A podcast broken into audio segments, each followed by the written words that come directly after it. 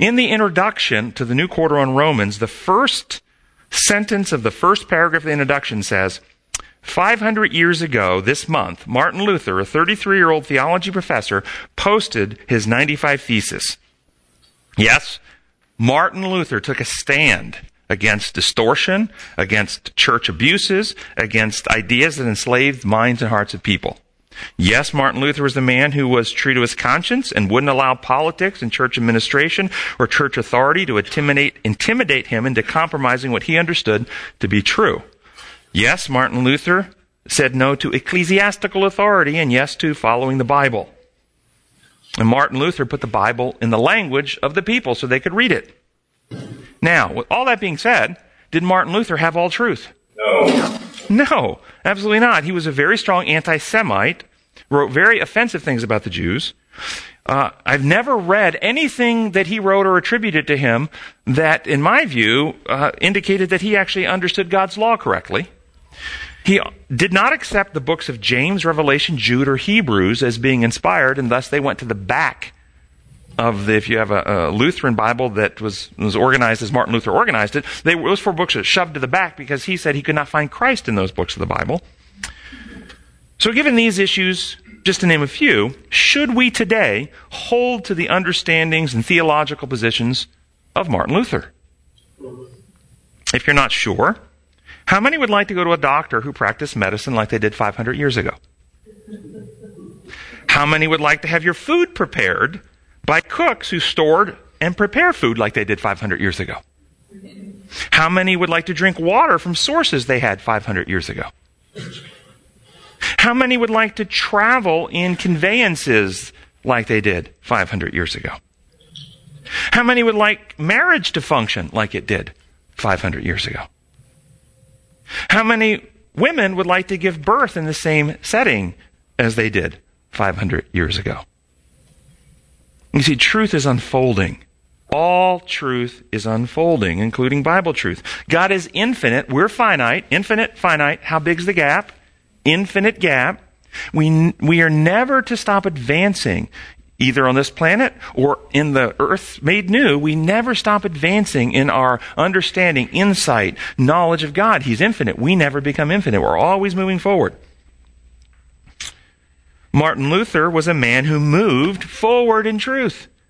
He came from a very dark understanding of what was taught, and he moved forward. Yet we should not seek to promote the belief system of Martin Luther as if we're moving forward.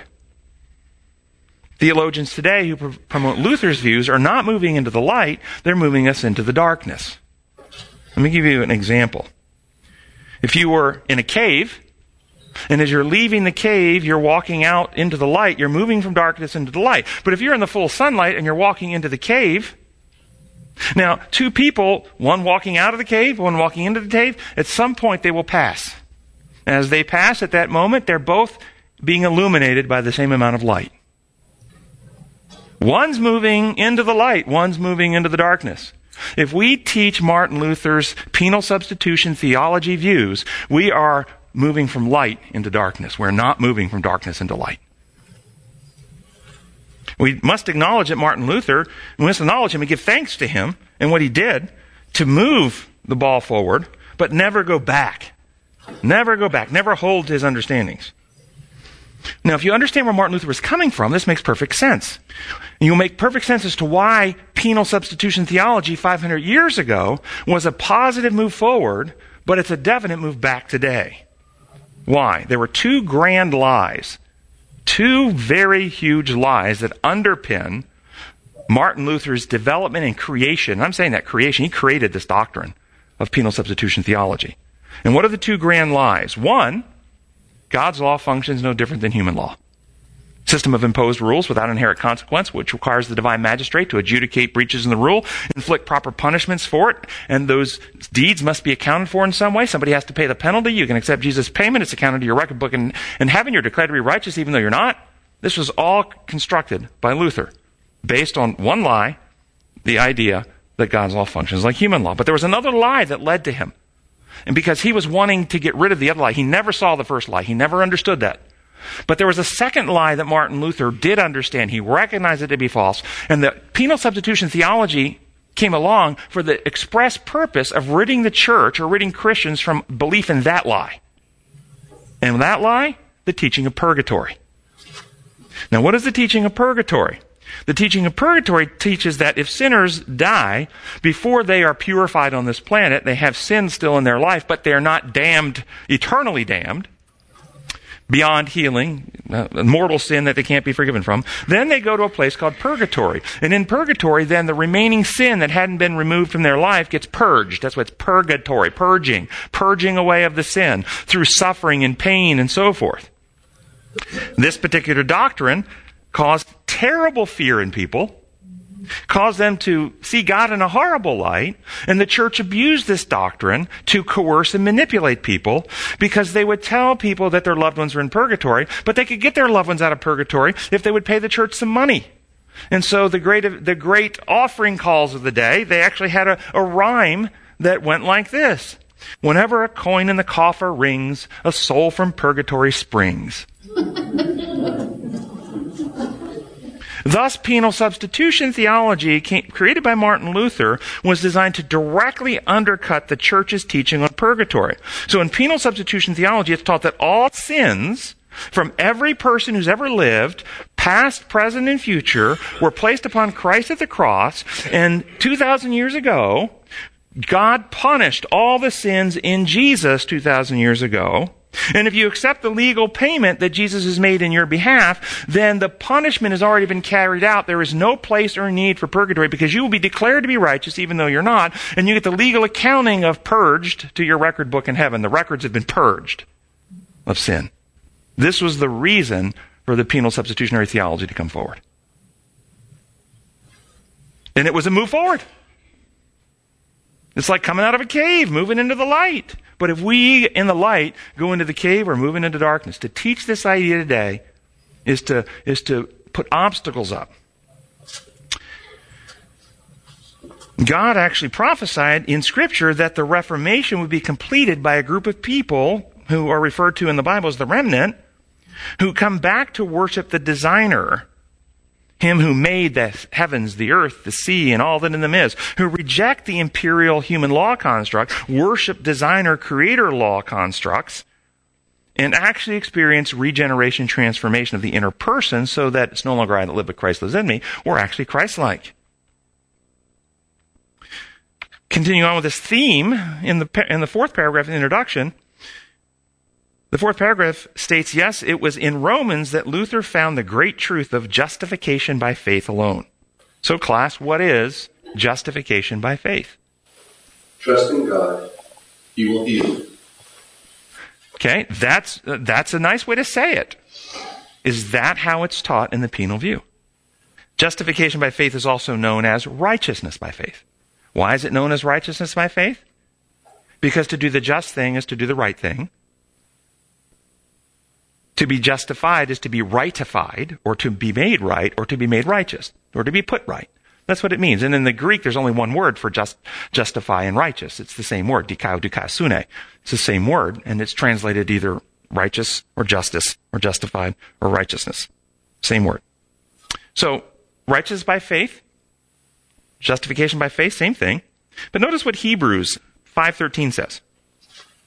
Speaking about the spiritually mature. Anyone who lives on milk, still being an infant, is not acquainted with the teaching about righteousness. Now we're talking about justification or righteousness by faith. If we're on milk, teaching the, the, the, childish ways of things, we're not acquainted with that doctrine. Well, well does, does the Bible help us know what that milk looks like? Well, yes. Next verse. Here's next verse or actually two verses later, because the verse 14 says, the mature are those who've developed by practice the ability to discern the right from the wrong. So the, the mature, the thinkers, reasoners, weigh out the evidences, understand how reality works. That's mature. What's the immature look like? Here's what it says in Hebrews 6.1. Therefore, let us leave the elementary teachings. What's elementary? Mature stuff or the infant stuff? okay. Elementary teachings about Christ and go on to maturity, not laying again the foundation of acts that lead to death. Not laying the foundation of repentance from acts that lead to death. What does that mean? Repentance from acts. What is that? The do's and the don'ts, the behavior, the penal idea, the penal legal theologies, focusing on law and deeds. Thus, according to Hebrews, those who hold to this penal substitutionary theology view, which teaches that sin is behavioral, breaking God's imposed law, which requires imposed penalties, and that God sent Jesus to be our substitute in taking our punishment, are not acquainted with the teaching about righteousness. They're not teaching righteousness by faith. They're not teaching justification by faith. And in their own position statements, if you listen, they tell you because this is what they describe. Listen to their position statements. And you can talk to the theology professors up here. They will tell you this. What is justification? It's when you accept the legal payment of Jesus, God declares you to be righteous even though you're not. In their own position, they're saying you're not righteous. They're not acquainted with the teaching about righteousness. It's no wonder Christ has not returned. Christ is waiting for people to throw off the lies about him, to experience genuine healing, genuine righteousness, genuine transformation. Now, lest anyone think, because I'm throwing off and rejecting penal substitutionary theology, that I'm abandoning or rejecting the idea of Christ our substitute for salvation, let me state it clearly. We could not be saved without the life, death, and resurrection of Jesus Christ. It was not possible. It was a requirement for our salvation. It just wasn't a legal requirement. Jesus is our substitute in that he took our terminal condition upon himself and cured it. Thus, he provides remedy for all who trust him, as the scripture says, 2 Corinthians 5:21. God made him who had no sin to be sin for us, so that in him we might be declared to be righteous even though we're not. Is that what it says? No. What does it say? So that we might become the righteousness of God. The purpose for his substitutionary death was not legal. It was restorative, recreative, healing, renewal, rebirth, write the law in the heart and mind. There's a great difference between what the Bible teaches and what the penal view teaches. The Bible teaches that we become righteous. We become righteous. The penal view teaches we're declared righteous even though we're not. And there's this false view that's infected Christianity and has a form of godliness, but no power to live a godly life. Now, if you'd prefer one of the founders of the SDA Church to say basically all that I said in one paragraph, I love this one. You've heard me re- read it because I think this is kind of a, a core heart description of the issue. This is RVages 762. The law requires righteousness. We're talking about righteousness by faith. Why does the law require righteousness? If you understand design law, for the same reason the law of respiration requires you breathe. The law of respiration requires, if you want to live, that you breathe. Why? What's so arbitrary? No, it's because that's how life is built. If you don't breathe, you're out of harmony with the way life is built. You'll die. The law requires righteousness, a righteous life, a perfect character. And this man has not to give. He cannot meet the claims of God's holy law. But Christ, coming to earth as a man, lived a holy life, developed a perfect character. These he offers as a free gift to all who will receive them. His life stands for the life of men. He's the second Adam. He's the, the new head of the human race. Thus, they have remission of sins that are, that are past through, notice this language, the forbearance of God. Not through the proper penalties being paid, through the proper punishments being laid out. No, through the forbearance of God. More than this, Christ imbues men with the attributes of God. He builds up the human character after the similitude of the divine, a goodly fabric of spiritual strength and beauty. Thus, the very righteousness of the law is fulfilled in the believer in Christ. God can be just and the justifier, the rightifier, making righteous those who believe in Jesus. This is true righteousness by faith. This other thing, it's false. It cheats people. It tells them they'll never be righteous. They'll only be declared to be righteous. Seventh paragraph in the introduction says, Yet, over the long years, the Reformation has stalled. It's, it's, it's, a fact. The Reformation has stalled. Question to the class. Why? What is your understanding as to why the Reformation has stalled. What's, what stalled it? Why hasn't it been completed? Why has it stopped? Why has it gotten stuck? Yes. The same reason why it got stuck in the Jewish nation. You know, they, they were given a message, message um, revealed to the people, and there should have been a, a message to the people. Instead, they became proud of the fact that they had the message, And having that um, pride, they became isolated, you know, you know um, clean and unclean kind of thing.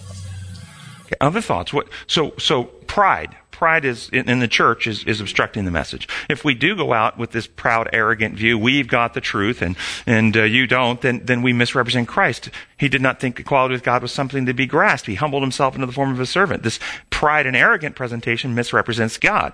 Other other reasons why the Reformation is stalled. Yeah. Because we're misrepresenting the character of God. If you believe in the imposed law, then what you start to think about God is that he is in fact more of a tyrant. You're afraid of him. Love can't grow. And those who are actually thinking about it see that that's the case, see that there's actually no change, and they back off saying, why bother? You're not, you're no different than I am. And in fact, in, as I point out in the first chapter of the new book, Child abuse rates in Christian homes no different than non-Christian homes. Spouse abuse rates no different. Pornography use no different. Addiction rates no different. I mean, these problems are no different in Christian homes and non-Christian homes because a form of godliness with no power to change. The change, when you change the heart, the behaviors change. But focusing on behavioral religion without a heart change, it doesn't result in behavioral change. Yes. If you think you already have the truth, you don't keep seeking. So if you think we've come to a the arrival at the truth. This is the fulfillment of truth. There's no more to be learned. These are, these are the 28. We've set down our stakes and we need to defend them. Then we stop growing. Yes. Rather than what it says we are to be lovers of the truth, meaning having a heart that says, Lord, I'm a finite being. This is my current understanding, but it needs to grow. Eh, there's more I don't understand. I want to grow forward, move forward in the truth. So a hunger for advancement in the truth is, is the healthy. Thessalonians, those that die in the end, they perish because they did not love the truth and thus be saved. They didn't have a heart that loved to advance in truth. So that's good. Here's a comment from one of the founders of the Adventist Church in the book called Christ Object Lessons regarding the, the message to go to the world to finish the Reformation. See if you agree with this. It is the darkness of misapprehension of God that is enshrouding the world. Men are losing their knowledge of his character. It has been misunderstood and misinterpreted. At this time, a message from God is to be proclaimed, a message illuminating in its influence and saving in its power. What would be illuminating and saving? His character is to be made known. Into the darkness of the world is to be shed the light of his glory, his, the light of his goodness, mercy, and truth, the last rays of merciful light. The last message of mercy to be given to the world is a revelation of his character of love.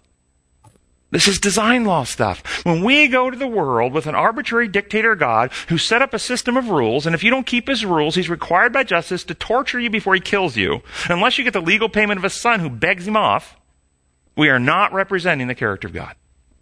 We can't finish the work in that view. The Reformation will only be complete when all the lies and distortions about God's character have been replaced with truth, which requires we come back to worship him who made the heavens, the earth. As long as we present God as the source of inflicted pain and suffering, albeit legally applied in a just way, we fail to finish the Reformation. That's what Satan, I think, has done, is infected Christian thinking with this distorted legal judicial magistrate who's the source of punishment. The last paragraph states, We are Seventh day Adventists, and we rest upon the principle of sola scriptura, Scripture alone. But if we allow the scripture, if we actually value the scripture, if we're going to apply the principles of the scripture, if we're going to let the scripture lead us into truth, then we come to the conclusion that the scripture doesn't say scripture alone. The scripture actually teaches there are three threads of evidence we are to use. And you guys know, we've, we've said this many times in here, that scripture isolated from the other two threads leads to confusion and distortion 38, 40,000 different Christian groups in the world now are arguing which verse this means or that means. And so what does the scripture tell us? In addition to scripture, Romans 1:20, God's divine nature is seen in what he has made, so that men are without excuse. And how about not just that passage? How about all the passages that tell us to meditate on God's creation, His handiwork, His wonders? The heavens declare the glory of God, the trees and so forth, and the nature. I mean, the Bible's filled with this turning to nature to learn about God. So science and nature. And then how about taste and see that the Lord is good? Check me out. Experience me. Thomas, when he was doubting, he was doubting whether he should believe that Jesus is risen. did Jesus give him a Bible quote? What did he do? Put your hand in my flesh, touch me, see from your experience. And he said, and he told him from that, you should do something. Stop doubting and believe. Based on what? His experience. See, we have three threads. If we separate the threads, you know, science by itself frequently leads to godlessness. Experience by itself leads to mysticism. Scripture by itself leads to confusion. How about how Jesus taught with parables? His parables always pulled on two things nature and ex- life experiences. He always used nature and life experiences to teach the reality of the Bible. And so one of the founders of this SDA church, I, I know, I know you guys are confident because the evidence is so self-evident that that's true. But here's a couple quotes from Ellen White. Christ Object Lessons 125.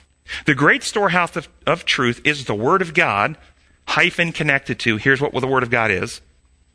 The written Word the book of nature and the book of experience in, de- in God's dealing with human life. Here are the treasures from which God's workers are to draw. What book? Scripture, nature science, experience. She gives another one in education, page 77. Jesus followed the divine plan of education. Would you like to follow the divine plan? Because I'm going to tell you, if you follow Sola Scriptura, you are not in the divine plan. You're in the plan of the author of confusion. Here's the divine plan. The schools at the, of his time, with their magnifying of things small and belittling of things great, did not he did not seek. His education was gained directly from the heaven appointed sources. Useful work, the study of scripture, of nature, and the experiences of life, God's lesson books. Hmm.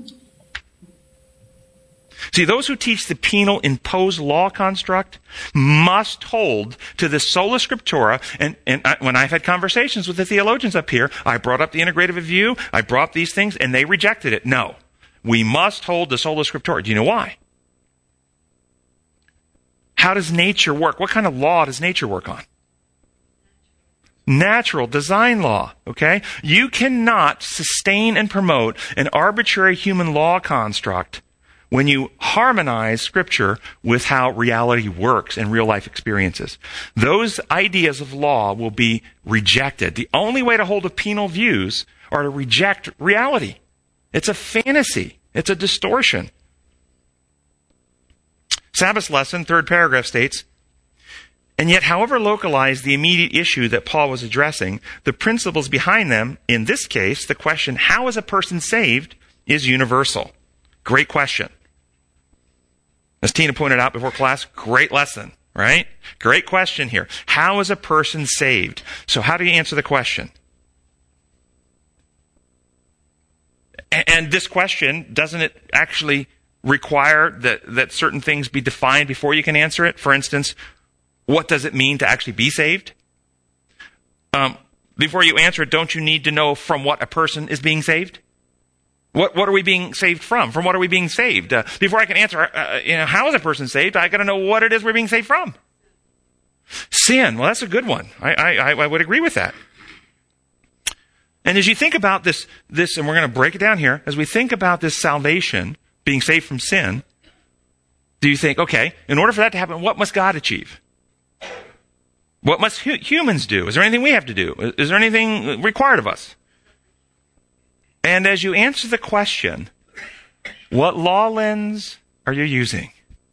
Are you using design law? Using imposed law?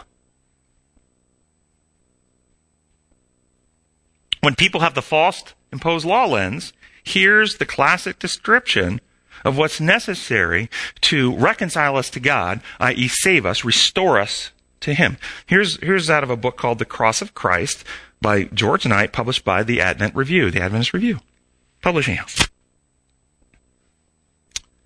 Paul always speaks of people being reconciled to God. He never refers to God being reconciled to us. I'm going to stop right there. Those are absolutely true statements, and he gives four Bible texts to prove that, in fact, the Bible always speaks of people being reconciled to God. Do you understand what reconciled means? People being reconciled to God means people are being changed to be put back in harmony with God. It never speaks of God being reconciled to us, God being changed to be put in harmony with God. It never speaks of that. Those are absolutely true statements. Now, in this, t- this quote, here's the very next words. In spite of that fact. what does that tell you? Before I even read more, what does that tell you we're about to do?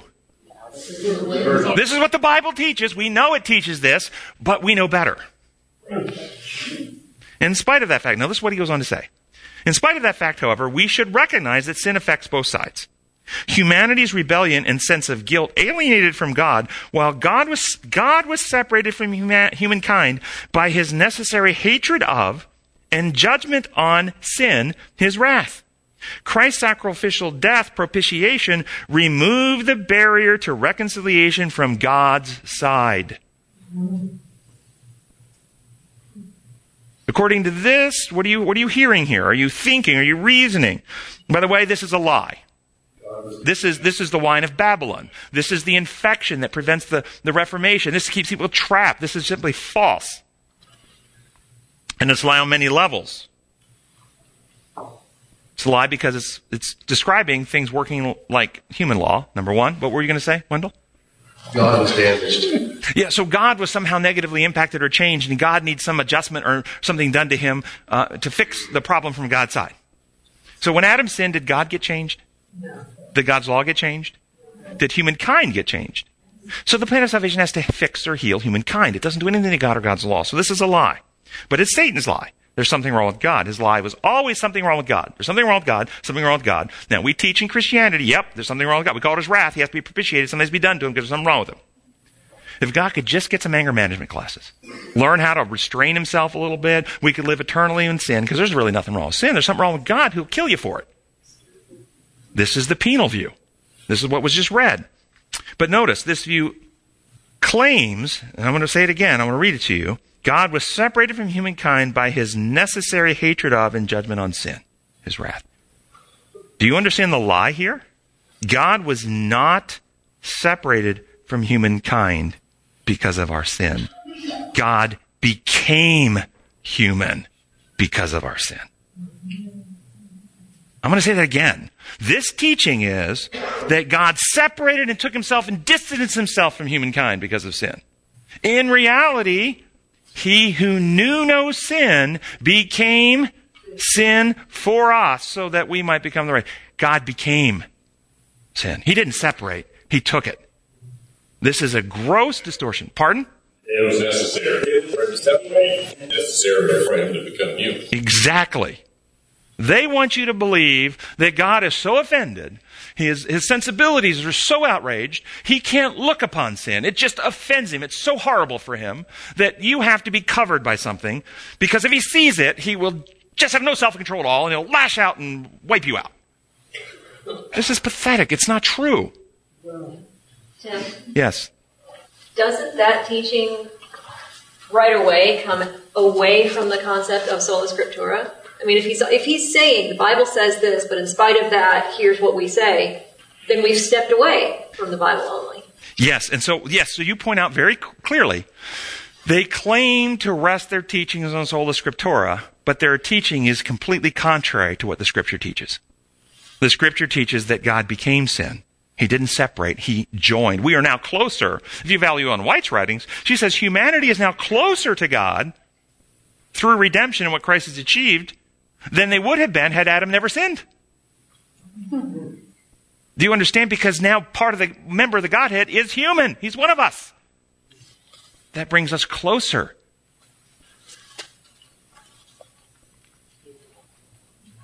The penal substitution view teaches the exact opposite of the Bible. It denies, as you're saying, Scripture, and it places barriers between the soul and God. It obstructs the plan of salvation. What did John the Baptist teach? Because the view I just read, that the death of Christ was necessary to remove the barrier from God's side, which was his wrath. That's the barrier that separates us. God's attitude, wrath, anger toward sin. John the Baptist said, This is the Lamb of God who takes away the wrath of the Father. Is that what it says? The sin of the world. The scripture teaches that we are separated not by some deficiency or attitudinal issue in God. We are separated by sin in us. That's what separates us. And thus, Christ came to take that away so that we won't have anything that keeps us from Him. So, with this in mind, how do you explain what's necessary for salvation. You're on a plane, flying, uh, flying, and somebody next to you said, uh, I-, I see you're reading a Christian book there. Tell, I'm not a Christian. What do you believe is uh, going to happen to me, and and what do I need to experience so that uh, I know a general idea I, I won't have everlasting life? But but what do I need to experience? What what, what, what what's going on? How, how do I get saved? What do you tell them?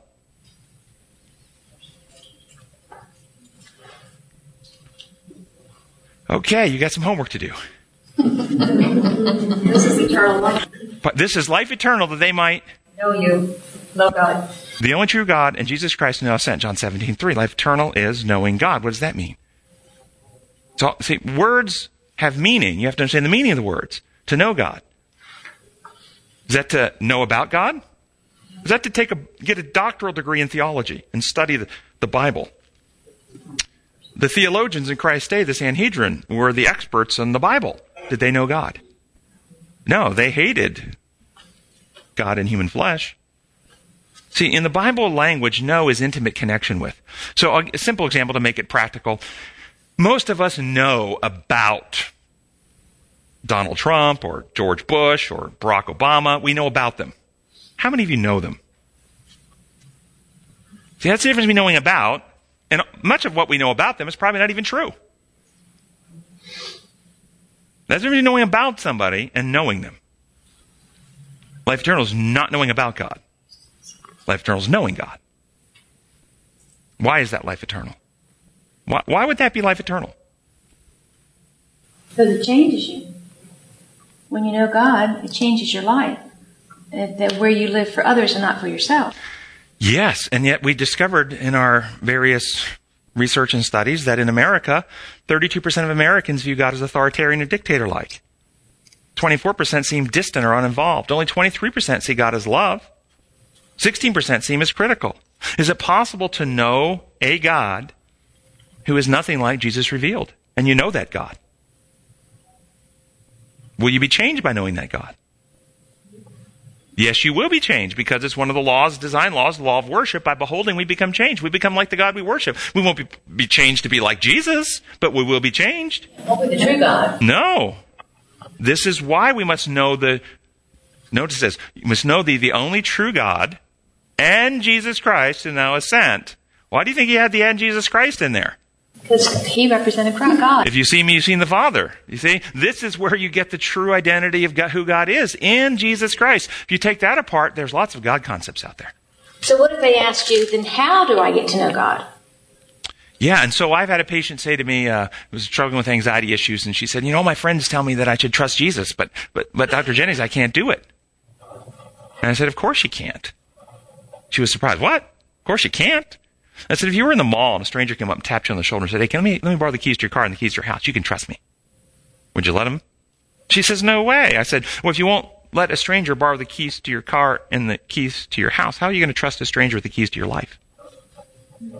This is why life eternal is knowing God. You have to get to know Him because once you get to know Him for who He really is, trust is an automatic outcome.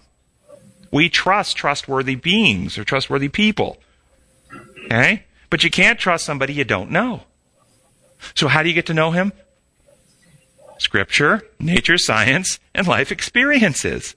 And life experiences include interactions, and I think we'll get to it in a minute. Let me move on. A couple of the quotes, we'll come back to this, um, about witnessing to Jewish people. Uh, in fact, maybe I'll just jump ahead. I'll probably miss it. It'll be out of order. But what, what do you think the greatest obstacle? Yesterday I did an interview with a rabbi who is a, uh, a messianic rabbi, and he broadcast live. We did a live broadcast into Israel yesterday uh, on my new book, The God-Shaped Heart, and uh, we we talked. What is the greatest obstacle for Jewish people to accept Jesus as Messiah? The greatest obstacle are Christians. That's the greatest obstacle. Look at the history of the Christian church and what so-called Christians have done to Jews. And that's the concept of Christianity they have, the people who will burn them in gas chambers, the people who did all types of atrocities in the name of Christ. And when you represent, so one of the questions one of the Jewish um, theologians, I heard on, on, another radio station this week, they were witnessing to Jews in Israel, and a Jewish professor said to the Christian, said, I'll ask you one question about your Messiah. I'll ask you one question. You want to witness me about Messiah? I'll ask you one question. This was his question. Was Martin Luther your brother? Is Martin Luther your brother? Martin Luther, if you don't know the history, Martin Luther wrote grossly horrendous things about the Jews, that they should be beaten, they should be imprisoned, they should be killed. His writings, many believe, were directly related to what happened in Nazi Germany and what the Germans did to, to, uh, to, to the Jews. And so he asked the question, was this person who had such bitterness and hatred toward the Jews in his heart your brother? You understand that's a trap question. Did Martin Luther ever change his mind? Not that I know of. No, not on that issue. So, what's the deal? It's not the history of true Christianity. How do you explain that? You explain it by showing the early apostolic church, what did they do? Everyone, Galatia, Corinth, and all these Ephesus, they were taking up collections for what purpose? What were the collections primarily for? The Jews. To take to the Jews. That's what the Christians were doing, ministering to help the Jews. That's what they were doing in the early Testament church.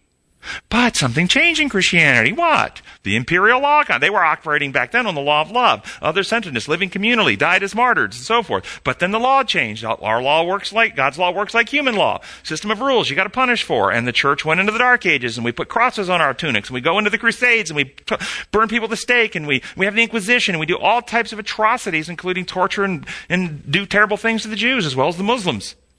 Why? Because we think God's government runs like ours. We use coercive methods, and the Bible teaches Christians are going to do it again. No one can buy or sell, say him who has the mark of the beast. Christians are going to lead the world in coercing people to believe and practice in certain ways, lest you have your freedoms taken away and you can't buy or sell. It's going to happen again. Why? Because Christians accept that God's law works this way. And then when Satan comes impersonating Christ and he, you know, I've died for you. I love you so much. I only want to heal you. If you won't trust me though, I, will have to discipline you. And so I'm going to make some, make it so you can't buy or sell until you surrender and accept me as your savior. And then after, uh, after that, we'll have to imprison you. And, and then, and then we'll ultimately have to execute those who won't because that's justice. You're still in rebellion against my law and justice requires that we punish rebellion. And most of the Christian world are going to go, this is our God. We've waited for him. And many Adventists will be doing that. Yep. So here is a quote, back to the question now about how do you understand salvation. This is out of Acts of the Apostles 482. The work of gaining salvation is one of co-partnership, a joint operation. There is to be cooperation between God and the repentant sinner. This is necessary for the formation of right principles in the character. Man is to make earnest efforts to overcome that which hinders him from attaining to, I'm going to, uh, uh, a, a hot button word, attaining to perfection. If you have a question about that, ask it after I un- unpack this. But he is wholly dependent upon God for success. Human effort of itself is not sufficient. Without the aid of divine power, it avails nothing. God works and man works. Resistance to, of temptation must come from man who must draw his power from God. Would this not be in harmony with Philippians 2, 12 and 13? Continue to work out your salvation with fear and trembling, for it is God who works in you to will and act according to his good purpose. Is that not exactly what Philippians said? What's being described? Did you hear in either the Philippians or the Acts of the Apostle quote a legal adjustment being described in salvation? No, it's never been that. It's always been fixing what's broken in us. Why, was, why then must we cooperate? Why must we choose to align ourselves with God and choose to say no to evil in our lives? Why must we make that choice? Because that's not the choice Christians are presented with. Christians are presented with a choice. I choose to accept the legal payment Notice the difference in the choice. I get down on my knees. I accept that I'm a sinner. I've done bad deeds and I accept the legal payment of Jesus to my account. My sins were punished in Him there, and I accept His blood payment to my record books in heaven. Notice what you're choosing in that. You're not actually choosing to say no to evil in your heart. Why must you choose to say no?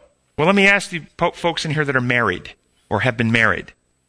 When you made the choice to marry your spouse, what did that choice do to you? Think about it. When you made the choice, and you made the choice to marry, and you actually had the whole marriage ceremony, and you committed yourselves, and it's not that, that I'm thinking about it. You've actually made this. This is my marriage partner. I've made the choice. Did something in you change when you made that choice? Think about it. Did your in heart's openness to pursue others get closed down? Did you make the choice to shut that off? I'm not interested in other people. I can tell you before I got married, I was scoping the field. When I was a single guy, I'm out there, hmm, checking her out, mm, like talk to her. Well, what she got on the? Once I'm married, it's like I don't care about it, any, not in that regard anymore. It, something changed in me. My choice changed me. Do you understand? You cannot be changed internally without making choices. Your choices change you.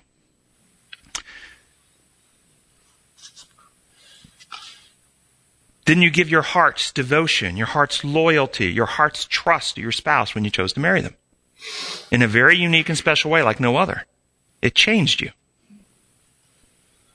Could that change have happened without your voluntary choice? Could you have the same internal state of being in a shotgun wedding where you're not interested in it, you're being forced to do it, they legally go through some mechanism where they register in papers in a courtroom, you're legally married, but you didn't choose it. Does that result in the same internal change in you as when you choose to marry somebody? It does not. Is there a reason that God uses the metaphor of marriage of Christ and his church? Can your characters be changed without you making choices? Or exertion. No, it can't. So you can't have change unless you're freely choosing to, to trust Christ, freely choosing to invite Him in, freely choosing to value His designs, His methods, freely choosing to move yourself in the direction that His, no, it doesn't mean you have the internal strength to succeed, but it's, it's your choice. This is what I want. The strength comes from the Holy Spirit. And so how the Holy Spirit works, many people ask. Many people pray, Lord, I mess up all the time. I'm so tired of messing up. Lord, I surrender to you. You take control. You ever heard that prayer? What's the last fruit of the Holy Spirit? Last fruit in, Gal- in Galatians?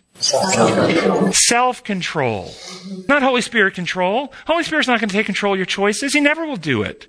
Because then you become a puppet. You become a robot. You become inca- incapable of loving.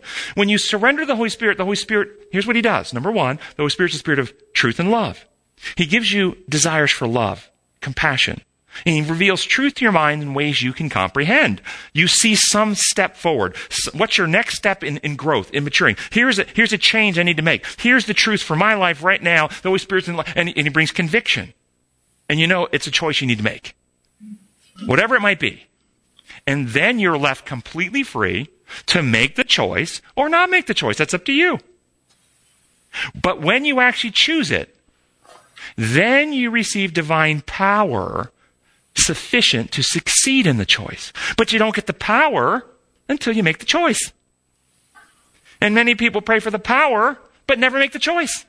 You can't do that. The only way for God to heal you and you still be you, in other words, not being erased with a new individuality, a new person put in your place, the only way for you still to be you is for you to be fully persuaded in your own mind, as it says in Romans 4, uh, 14. Five, every person must be fully persuaded in their own mind. So as you're convinced and persuaded and you choose it, you're transformed. This is how the truth heals and sets free. And what type of salvation process is this? It's not legal. It's regenerational and transformational. Sunday's lesson in his epistle to the Romans, Paul set forth a great principle of the gospel. He stated his position on the question which were agitating the Jews and Gentile churches and showed that the hopes and promises which had once belonged, especially to the Jews, were now offered to the Gentiles also. Hopes and promises. Um, I'm going to go through this pretty fast. Is that speaking of salvation? The hopes and promises offered especially to the Jews? No, it was not speaking of salvation. Old Testament times, many non-Jews were saved. Jethro, um, uh, Naaman, Nebuchadnezzar, Melchizedek, uh, the Shunammite woman, the Magi from the east who came to worship Christ. None of these were descendants of Abraham, yet they all had saving relationships. You could be saved without being a Jew. So what was it the Jews had? It wasn't exclusive salvation. They weren't the only people who could be saved. What was it they had? What was the hopes and promises they had that we are now able to, to share and participate in? That's ours now. Is it not the privilege of being the witnesses, the conduits, the ambassadors, the, the royal priesthood, the holy nation, the ones who have Christ dwelling in, the witnesses, the lights in the world, the salt to the earth? Isn't it, isn't this our privilege? Yes, this is the privilege. I won't read you the passages from scripture because we're going to move fast now. This is uh, from Desire of Ages 307.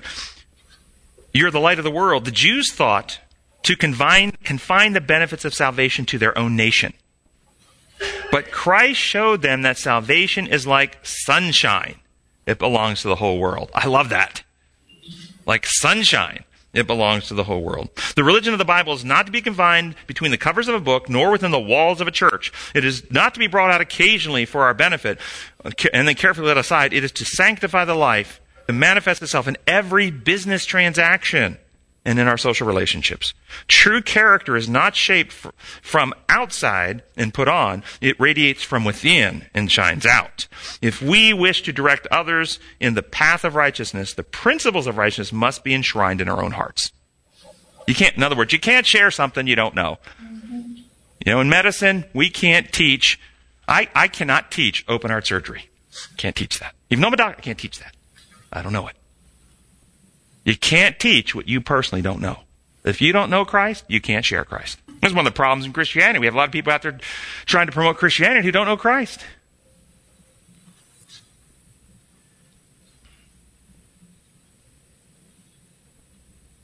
Monday's lesson at the bottom it says, What important principle can we take away regarding the whole question of mission from the fact that Paul sought to, to help from an established church in order to evangelize a new area? What's a principle? It's a design parameter, a, a, design laws. It's how things actually operate. And this principle, as you know, is the principle of love, the principle of giving. And I just thought this was a nice quote out of Amazing Grace. I thought you'd appreciate it. One of the divine plans for growth. You want to grow? You want to get stronger? One of the divine plans for growth is impartation. The Christian is to gain strength by strengthening others. And quotes Proverbs 11:25. He that waters shall be watered himself also. This is not merely a promise, it is a divine law. Okay, what kind of law? What's a rule? If you obey the rule, then God uses his power to magically make it happen for you. No. It's design law. This is how reality works. It is a divine law, a law by which God designs that the streams of benevolence, like waters of the great deep, shall be kept in constant circulation. The law of love is brilliant stuff. Continually flowing back to their source. In the fulfilling of this law is the secret of spiritual growth. The law written on the hard mind. Regenerational, recreational, again, not legal. Can you think of ways to sabotage this? Design. The design is the law of giving, the law of impartation, the law of watering others, and you are strengthened in water and process. I can tell you as a teacher, I learn a whole lot more preparing to teach than if I just come and listen. By preparing to teach others, I am taught and learn more. Any teachers know that, right? Isn't it true? Yeah. Can you think of ways to sabotage this? How about instead of giving, we get people to hoard? And what gets people to hoard? Fear. Fear gets people to hoard. I'm afraid. And what causes fear? Just watch the news. the news in America, I don't know about the rest of the world, but in America, the news is its primary effect to incite fear in people. I'm convinced of it. If you watch the articles, it's all about scary stuff. Storms, earthquakes, crimes, terrorism, nuclear weapons in Korea, uh, this, that, and the other thing. It's designed to incite fear. And then selfishness. If we get more selfish, fear drives selfishness, and both of these, and both lead to un, uh, mistrusting of God. And we don't trust God. We have fear and selfishness that leads to hoarding. We don't give. We hoard. We take. We got to get our savings. We we got to we got to store up for ourselves. Got to watch out for self because we can't trust God to watch out for us. But what about this one? we're, we're talking about how do we how do we sabotage? I'm trying to strategically. Satan does not want people living this law. So here's a sabotage I think people miss overgiving. What about the person who wants to donate blood? So they go every day and try to give a blood pint every day. what will happen to that person? So if the person who wants to donate blood every day is told by the blood bank, no, they can't come back for six weeks or eight weeks, is the blood bank being unkind or unloving? Should they be accused of being selfish because I want to give and you won't let me?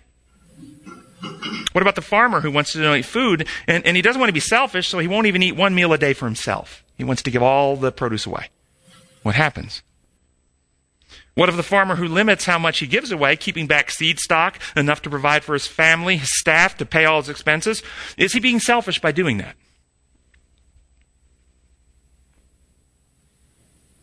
So, one way to sabotage the principle of giving is to trick compassionate people into giving beyond sustainable limits to the point of exhaustion and perhaps burnout and perhaps even death. They just give and give and they never set boundaries. What about a nation who sets boundaries limiting how many people they allow in their border every year? Is this limitation necessarily an act of selfishness, or could it be done by citizens of that nation who want to be blessings to others, who want to use the resources to benefit the less fortunate, but need to set boundaries to keep it sustainable? So one one way to destroy this is to get people to not set boundaries and overextend and overexpend to the point of collapse. Tuesday's lesson, not by Paul's sermons, but by, by his bonds, was the attention of the court attracted to Christianity. And uh, the point here, what was it that reached Nebuchadnezzar with the gospel? Was it not Shadrach, Meshach, and Abednego going into the fiery furnace and trusting God and his deliverance? What reached Darius? Was it not Daniel in the lion's den? What started Paul's conscience itching that ultimately was brought to conversion on the Damascus Road? But what started the process? Stephen being stoned. What helped spread the gospel in the first century? Was it not the martyrs? So, what's the point? Can some of the objective wrongs painful events, and even evil perpetrated upon good people be turned to witness the gospel if we allow God to empower us with grace in how to deal with it. It doesn't mean what was done was right. It wasn't right to stone the martyrs. It wasn't right to stone Stephen. It wasn't right to, to throw Shadrach, Meshach, and Abednego in the fiery furnace and so forth. So these were not rights. These were not right things being, these were wrongs being done. But if we trust God, Joseph, another example, Joseph's brothers trusted God. God can take those things and bring good out of the outcomes. Let's close with prayer. Our gracious Heavenly Father, we thank you so much that you are a God of love who's created your universe to operate in harmony with you. And, and as we understand more of your designs and laws, may, may you uh, draw us closer to you, allow us to live more fully in harmony with your designs, give us effectiveness in communicating to the world these, these final message of truth about your character and methods of love to free people who are, who really have, have good intentions, like Saul of Tarsus, who intended to do well, but his understanding of what right and wrong was was so, so wrong that he ended up working against you. There are many good people like this who, who just are in a system and the system traps them.